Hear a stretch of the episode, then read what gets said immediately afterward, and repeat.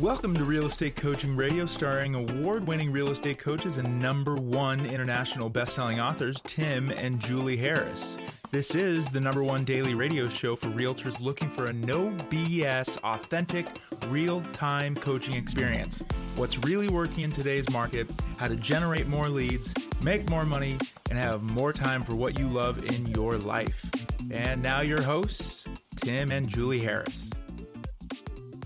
Three, two, one, and we are back. I'm going to start out with letting all of you guys know that more than ever, knowledge equals confidence and ignorance equals fear.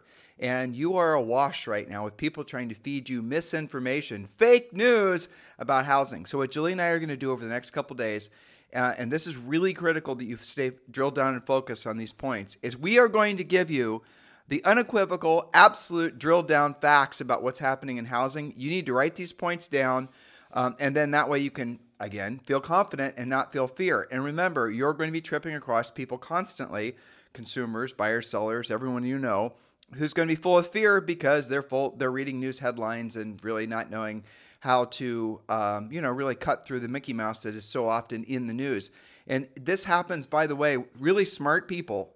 you know, Julie and I have had many conversations with really smart people over the last, you know, six months where they should know better than what they're saying. They they're not thinking about what they're saying. All they're doing is they're parroting some headline that they heard someplace, and they're not really drilling down. Like I'll give you guys a classic one, for example, just to kind of set the stage so you know what we're talking about. Prices are falling. Prices are falling, and then they then they'll uh, you know they'll essentially think that means values are falling. I know this is confusing, right? Well, here's really what's going on. Yes, a seller is lowering his price. No, that does not mean the seller is losing money on the house. I mean, provided they, you know, bought it a couple of years ago or even 12 months ago. So, right. even drilling down even further, in your neighborhood, in your community, the headline's going to be Sellers are lower or dropping their prices faster than ever before. Okay, so what? Who cares? They were just being a little, you know, aspirational or greedy. And now what's happening is they're repositioning homes in the market to correctly reflect the market's expectations. Who cares? That's called a normal real estate transaction. That's incredibly different. Way different than what happened back in 07 08 where values were actually dropping less than what people paid for the houses less than even what they owed for the house. That is called a housing collapse. What you're experiencing now is nothing like it. And yet, how many people believe and how many buyers are actually you know, making decisions on when to purchase because they don't want to catch mm-hmm. a falling knife or sellers are actually believing well i don't want to sell now the bottom's falling out on the market the exact opposite is true so it's your job to be the purveyor of truth and that's what today's podcast series is about. Yes, great example there. And they will probably continue to hear that kind of drama. And so that's where we come in. Our job is to educate you, motivate you, and help you to get into action as a result. This next two podcasts, today and tomorrow, are going to be heavy on the education end, as Tim said. So get ready to take notes. There will be lots of stats and facts and figures and things like that because we're facting right now. We're not speculating, we're not headlining. We're giving you what is actually going on. I have a lot of research in this. This is not speculative. This is actually what's happening. It's worth mentioning, Julie, that the people writing the, the you know on the CNNs and the CNBCs and the Fox Newses and the everyone else, they have access to this exact same information that yes. we're about to present. They choose not to present it. No, they're exactly. They choose to either spin it or take a micro point and try and turn it into something that it isn't. So that's why we have to do podcasts like this now and then. And Julie and I have thought ever since we saw, uh, you know, 2007 when that really was a legit housing crash, we noticed how quick the headlines went to be anti-housing, and that's always yeah. been a little bit of a curious thing. You guys can kind of speculate as to why.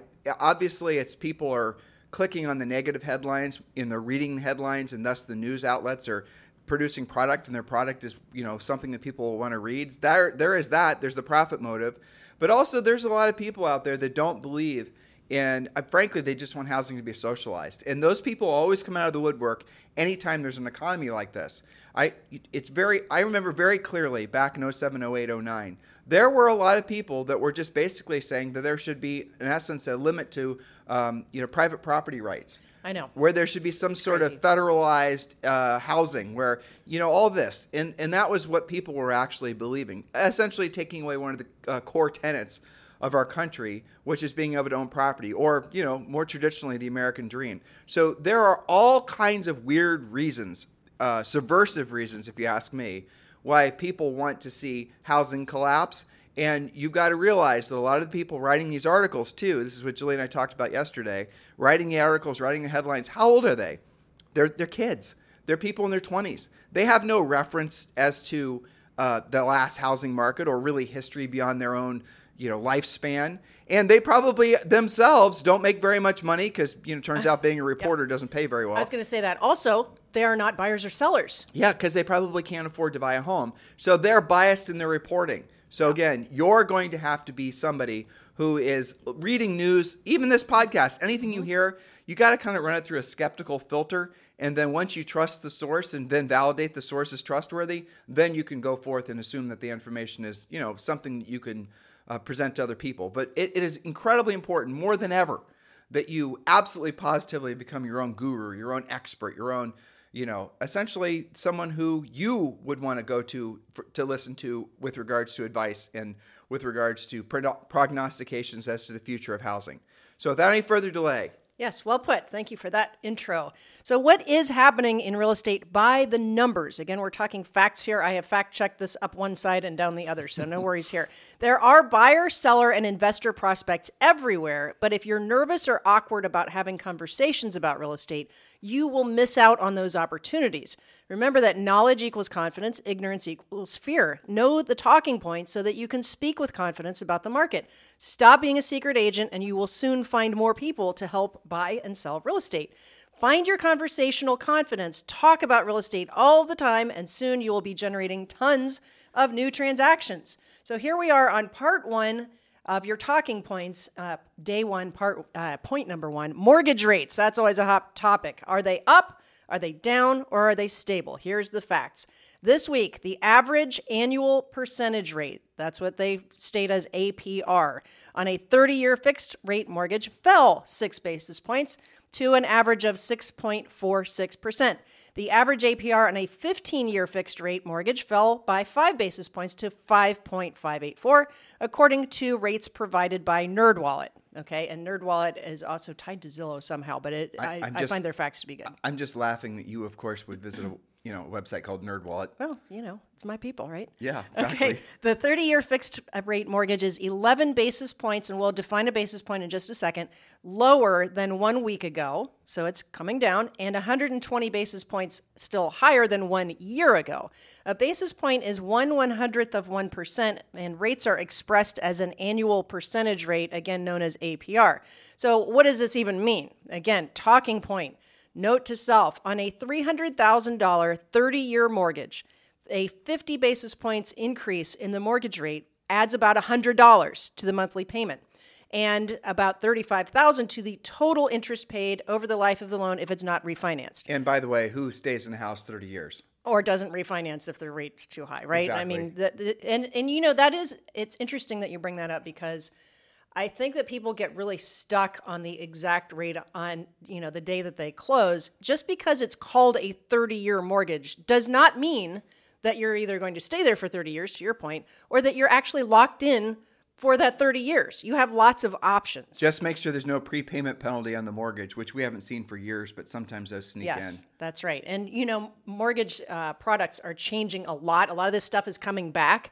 And so it is wise to check for that. Well, along those lines, Julie, as there will there will be more banks that fail. The the commercial, I know this is one of your points, so I am not, not going to step on it, mm-hmm. but there is going to be a um, commercial.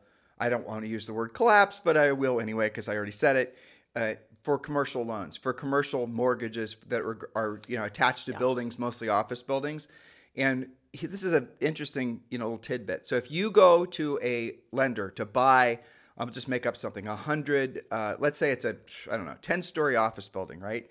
And the ten story office building has so many offices that collect so much rent every single month. Let's call it a medical building, whatever, right? Sounds like an absolute. And banks have historically treated these types of loans these things are beyond grade A um, risk. They're just absolutely locked in. You, obviously, this is very little debt that or very little risk from the lender's perspective. So lenders love these sort of commercial loans. They have a lot of them. Most lenders have 40% of all their um, loan portfolios are these types of commercial loans. But here's what's happened. A lot of the space now, in order for the landlords to rent the space, have been lowering the price, the cost per square foot. So, like, if you're in an office building, and if you guys are commercial, you're going to be able to understand this better than I'm explaining it. But one of the ways they're going to figure out, well, what's the value of the building is they're going to look to see what the average cost per foot is. And one building must be this, it might be this cost per foot, and another might be this, just depending on the amenities and the age and all the rest of it. So, if uh, when the borrower, uh, the investor, the landlord, goes to the bank to secure the loan to buy that commercial property, one of the things, one of the covenants that's almost always written into these commercial mortgages is that the mortgage, or I'm sorry, the rents cannot be lowered than or lower than a specific amount. In other words, the value of the building is directly tied to what they can rent it out for every single month. And that's unlike residential housing it's much more rigid, much more analytical, much more, you know, black and white. More strict. Right. If the building is going to be able to rent for this, then it's worth this. If it's renting for lower than that, then guess what? The building's now worth lower than that. That's it. That's how they figure it out. It's very, very, you know, that's it. Analytical. So, what you're going to discover are a lot of these mortgages, uh, a lot of the landlords have to lower their rents in order to get the tenants to stay uh, because the market's become too competitive, or just to get the units rented out. And their loans aren't going to permit them to do that. So they're going to be in default of their loans, sometimes even when they're making payments, because they've essentially changed the terms of the mortgage by devaluing the asset that the bank is, in essence, a partner with. So that's one of the little widgets that you're not going to see, obviously, on the residential side and that's what's happening in San Francisco. That's what's happening in these major cities. But I'll tell you, this is what Julie and I predict is going to happen.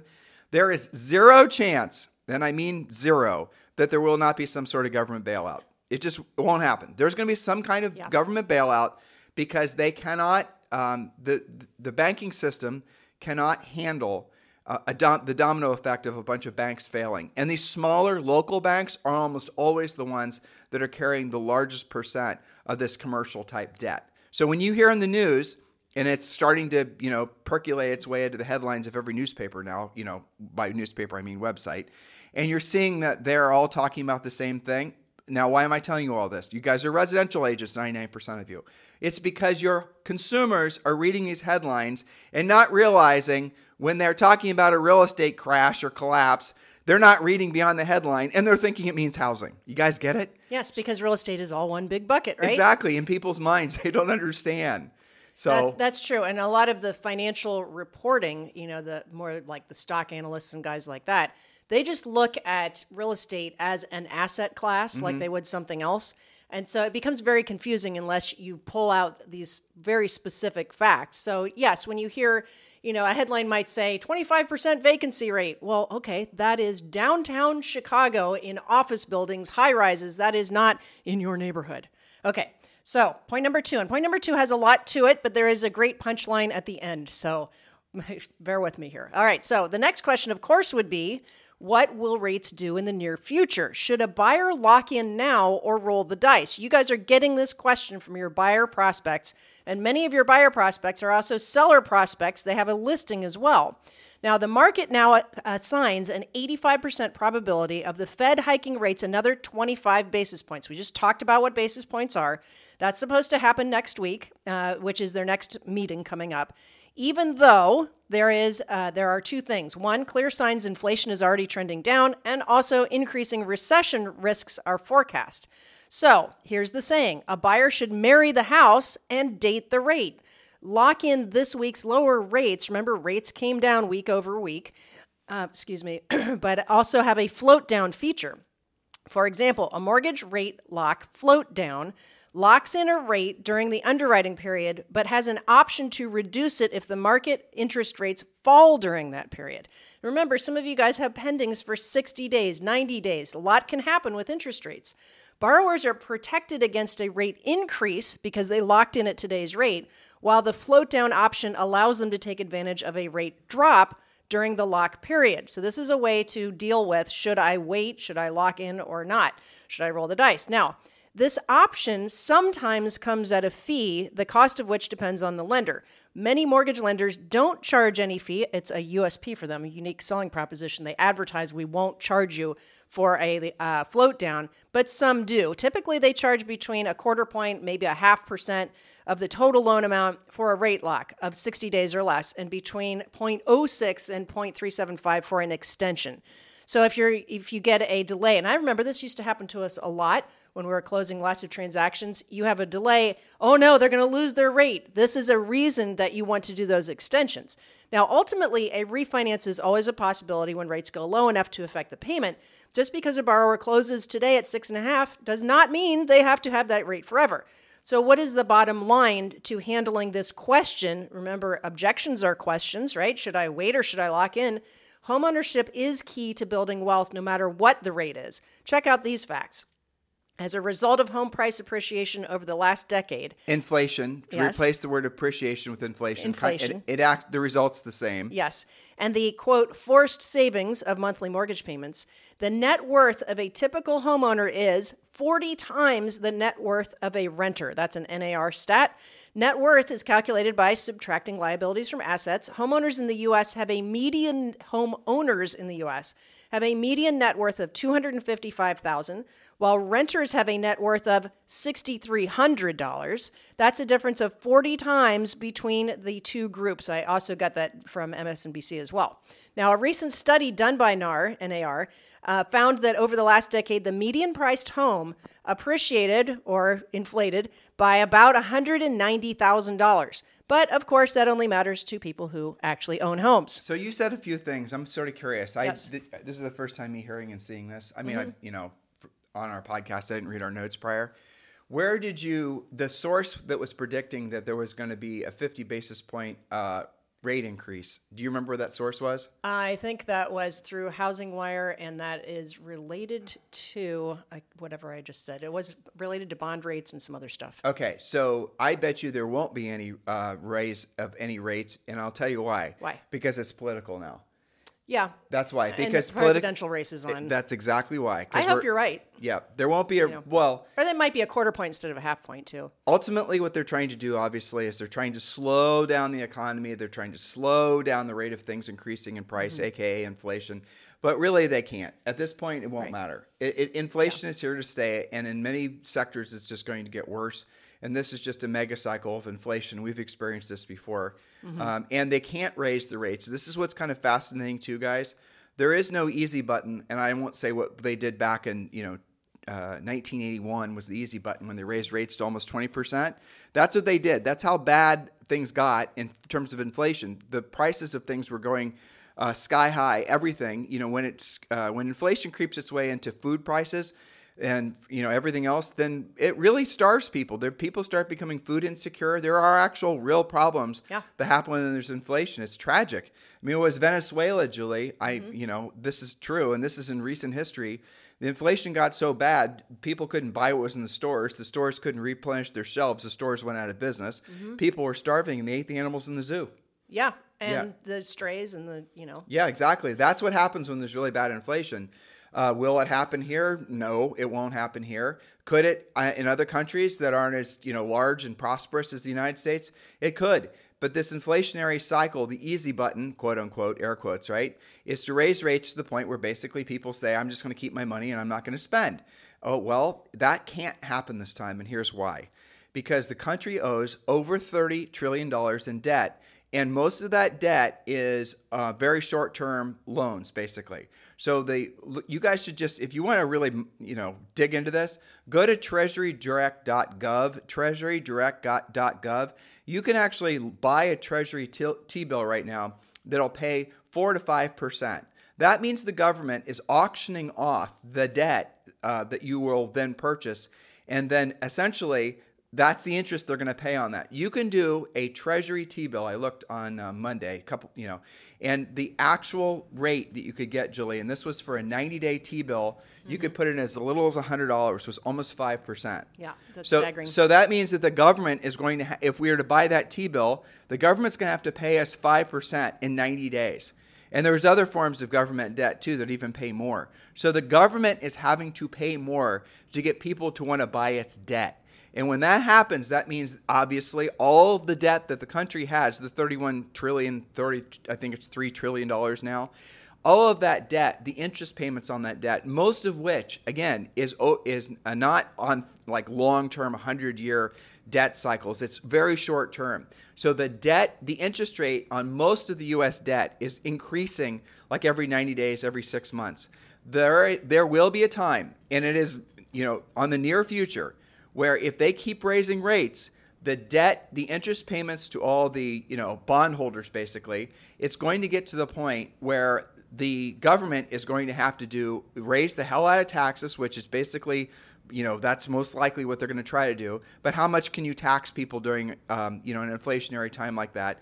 Uh, or frankly, they're going to have to cut spending, or both. So, is it possible that the government's going to actually start to have to cut spending to all the quote unquote entitlements? And no, I don't know. I mean, what's going to happen when all of a sudden Social Security payments aren't automatically like my mom? She lives with us. She's mm-hmm. 83. She's her Social Security goes up with inflation. She just gets an automatic boost in her Social Security. Well, there are a lot of people like my mom who are getting paid a lot of money, and is there some point when that can't be sustainable? I don't know. So this is the this is the problem with this whole idea that the Fed can uh, tame inflation by continuing to raise the rates after all that's worked in the past. It can't work now because the amount of uh, interest payments on the debt. So I don't know what this what, what's going to result in this super cycle. Nobody does. And Julie and I are blessed to have some very smart people as friends, and we've asked them about this. Mm-hmm. you know, most recently Peter Schiff. We were over his house and we were having this very conversation with him. And you guys know Peter because he's on Fox News, he's on CNBC, He's everywhere. He's kind of like a global economic superstar, basically. And we were having this very conversation and asking him what he thought was ultimately going to happen. And the real question is, is how long will the world want to continue to fund our, our debt? And, you know, fortunately, at this point, it doesn't seem like there's ever th- that uh, people aren't, you know, different sovereigns, different countries. It doesn't seem like they're going to want to stop buying it. So that's good, but there will be a point where the interest rate is going to get so high that it's going to be kind of a scary thing for the you know the, the ramifications are not small. Um, which, by the way, if you're looking for great short-term interest rates, definitely look into T-bills. Definitely yeah. buy some treasuries. That's a big trend right now. I've yeah, for sure. Reading about well, that as well. Julie, Apple opened its own damn bank. You yeah. know that, right? I told you. So yeah. Apple, Apple opened its bank. It's partnered with uh, Goldman Sachs, I believe, mm-hmm. and their entry their their rate is 4.125 or 4.15 percent for savings. Right. You can write. You can go and open up a, a bank uh, a savings account and get in the mid fours because the banks have to compete with the treasuries. Yeah, that's kind of awesome. Well, it is kind of awesome. So if you're you know if you have your money in a bank that's not paying at least in the mid fours there you go. so there's a lot of shifting going on right now. Yep. Okay, so point number three, another talking point. Aren't sales way down this year? Lots of headlines saying real estate number of sales, volume of sales has plummeted. Well, they are down, but they're not what you would call way down. Existing home sales last month declined by 2.4% month over month but the projected total sales volume is still higher than it was at the beginning of the year. The beginning of the year, everybody was worried it was going to be right around 4 million uh, home sales. Now, to compare that, last year I think we were closer to five. Previous year was like five and a half. During the first year of COVID, it was closer to six. So, yes, that's down, but it has been steadily creeping up. NAR and other sources project an annualized pace now of 4.440 units this year. So here's the only question you should uh, worry about with regards to this point. How many transactions do you need this year to meet or exceed your goals? Well, do the math on that. So 4.4 million transactions, let's mm-hmm. say, and uh, each, let's say the average sale price is 425 grand. And I don't know what the average commission is. Let's not, you know, uh, let's just assume that there's two sides to it. Let's assume the commission is 6%.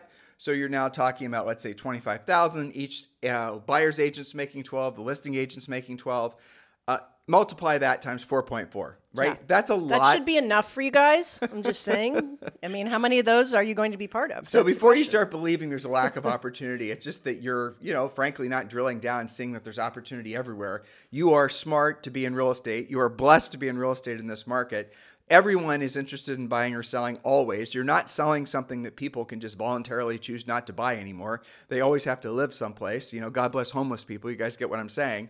But the moral of the story is don't be afraid of or don't believe the misinformation about the housing market. And also, if you're confused about what direction you should be going right now, it should be abundantly clear to all of you to join Premier Coaching. And the best part is we made Premier Coaching free for you to join. You can just click the link in the description of today's show. Just scroll down, read the, you know, description and then there's a link right there you can join or you can just go to premiercoaching.com or if you'd like, you can just text the word premier to 47372. But really, any of those three pathways, the easiest way is you're listening on YouTube, you're listening on Spotify, you're listening to us over on YouTube, or I said YouTube, on iTunes. Wherever you're listening, open up the description, click the link, join Premier Coaching, you're off to the races. Or, or just go to premiercoaching.com. Yes, that includes, you guys always ask this, there is no upsell, there's no gotcha. Yes, that includes a daily semi private coaching call with a Harris certified coach. So, you, depending on when you join, you're going to obviously have as many as 25 semi private coaching calls and you're going to have all kinds of you know information that you're going to have instant access to. This is the direction you need in this market. This is the reason that Premier Coaching is probably the nation's number one selling coaching program, and this is the number one daily podcast because we do give you guys information that's practical, tactical. You listen to this podcast feeling educated, motivated, and then hopefully you're going to get into action. So go to premiercoaching.com or just click the link that's in the description of today's show wherever you happen to be listening to us. Point number four, our final point for today's podcast, another talking point. Our price is going to crash. This might be the number one, should have been at the top, but our price is going to crash. Thanks to low inventory and rising demand, the median sales price didn't crash, hasn't crashed. It actually rose month over month now it's at about 376,000. You were saying 400. It depends on your market, but somewhere you well, know, you're talking, around 400. You're talking medium, medium, versus average. So you That's said right. medium. The average is 425. The median is 376. Yeah. So there are places, mostly in the western cities, that have had a decline in average sales price. And that's been about 8 to 10% in San Francisco, San Jose uh, about 10% lower uh, this year versus last. But I read a report this morning that said that that has started to stabilize, and they think that that's going to be the end of that uh, lowering. Now, much of the rest of the country is averaging between 3 and 8% increase year over year, with some areas even higher. Now, how do you know about your own market? Check your own hot sheet to see what's hot and what's not locally. Every market has areas that sell better than others, price ranges, neighborhoods, zip codes. The difference that's developing now is that some homes in your market will sit on the market longer. And by longer, really, we're still talking 45 days or less. And others will still get bidding wars. You have to know your subject property. We're no longer moving in lockstep where you can say, well, my whole town's doing this. No, neighborhoods are different. So drill down before every listing appointment and before writing offers for your buyers. Each subject property has a different pricing profile. Now, one of the reasons, and I didn't get this in my notes because I just read about it yesterday. Um, one of the reasons that we have this whole demand bubble, okay, so it's all a function of supply and demand. We have low inventory, we have high demand. So I heard a statistic that, and this was a Housing Wire one, um, Gen Z uh, and Gen X and Gen Z. No, I'm sorry, it's Gen Z and Gen Y. Okay, so the younger, uh, younger than millennials. Right. The combination of those two generations is larger than the entire population of Japan. Yeah. And they are starting to come up and buy homes now. The, especially the uh, Gen Z are starting to buy homes. The it, Gen Y is a little bit too young. They go down to age 13, so the early 20 somethings are starting to be. Now, why does this matter? Because as of last month, I think you had it more it, than you had backwards, but that's okay. More than 30% of home sales were first time buyers. Yep. Okay, so when you hear the headline, nobody's selling right now because they don't want to break up with their 3.5% interest rate Guess what? First time buyers don't have that problem and they're gobbling up a lot of the inventory. Julie, while you were reading these points, here's where my mind was going. So if the average sale price, not medium, average sale price is 425,000. Mm-hmm. And let's say somebody puts down, let's say they have a $350,000 mortgage balance. I'm going to challenge you, right? I You're, don't know off the top of my head without looking. You know what I'm going to ask you, but yeah. what what do you reckon the PITI is? The principal interest taxes and insurance is on 350 grand. Twenty five hundred bucks. Yeah, I was going to say twenty six. Okay, so depending you, on their taxes. Now yeah. I want you listeners listen to what I'm about to present to you, and this is what you got to remember. So if someone's going to spend thirty thousand dollars per year on a house, this does not include maintenance and upkeep. It's just basically the cost of the house. Mm-hmm. First of all, that house probably would cost that much to rent. I mean, that would be what the payment would be if they're probably renting. pretty close. Yeah. Yeah. But here's the thing: that's fascinating. If that house inflates or appreciates by eight percent, That house at $425,000, basically their cost of living is free because the house will have inflated, appreciated at a greater, uh, you know, in terms of actual dollar amounts, it will have inflated greater than what they'll actually have paid to live in the house. And that's year after year after year. And by the way, the inflation compounds. So, or rather, the the uh, next year's, like say, goes up eight percent.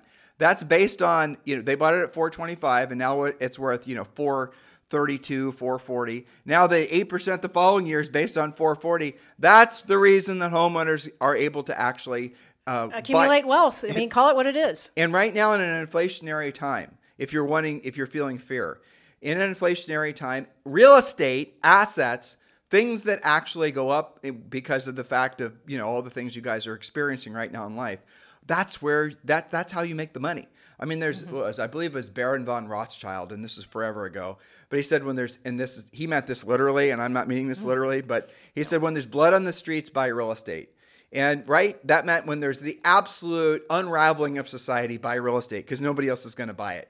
And I'm hearing other people now say similar things. Like all these Bitcoin, gold types, yeah. and whatever, whatever, they're all saying buy real estate, buy mm-hmm. real estate. Of course, you're going to buy real estate. That's called demand. Exactly.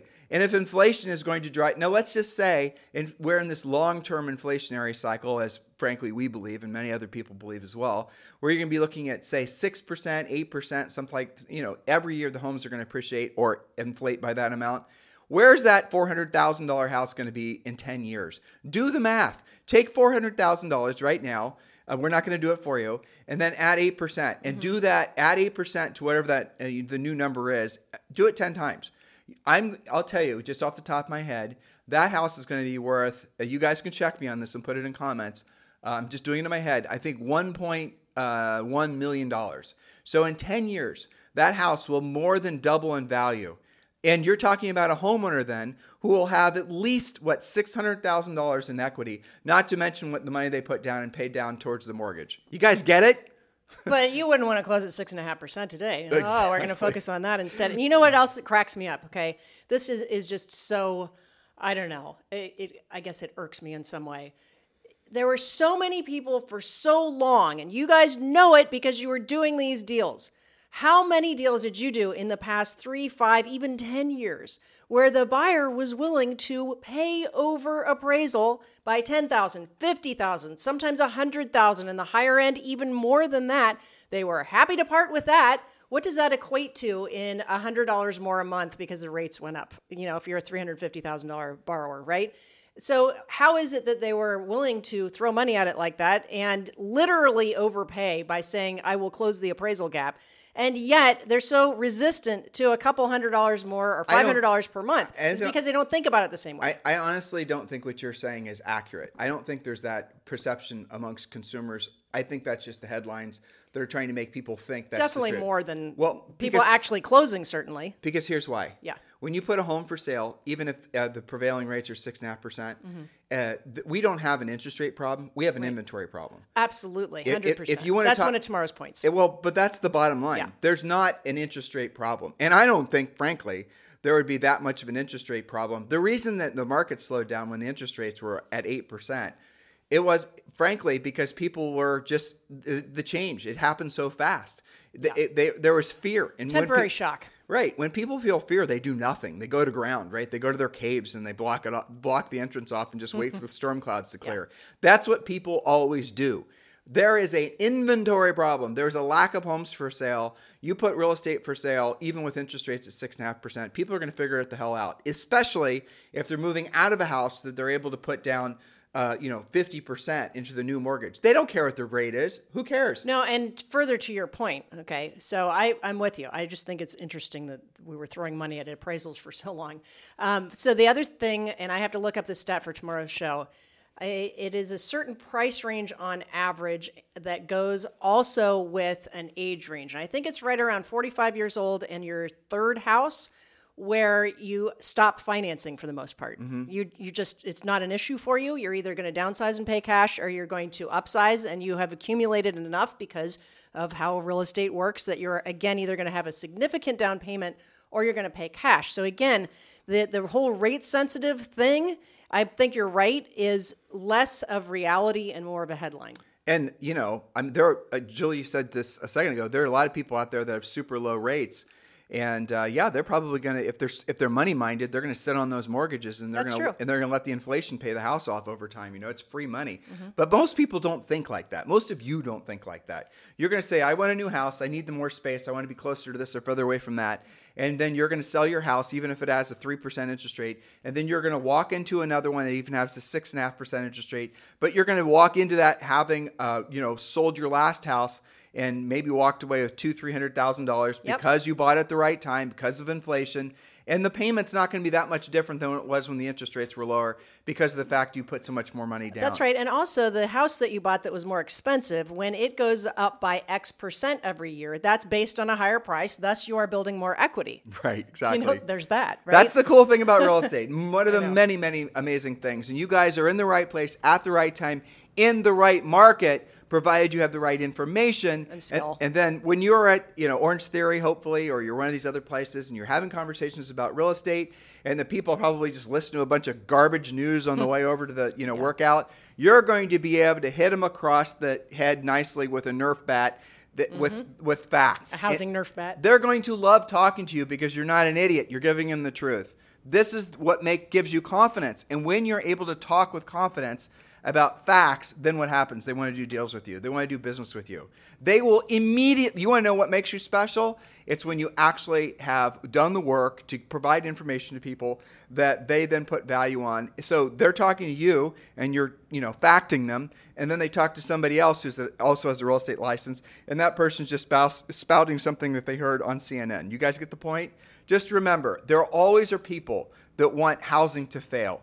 There are people that, for whatever their agendas are, whatever their motivations are, you've got to filter that information. You've got to realize most of the information being provided are is it's not real facts. It's are people's opinions loosely based on facts. And then, well, why is your opinion that way? Why do you think everyone like? Here's another trend that's going to start. Mark my word, we're going to start talking about micro homes again.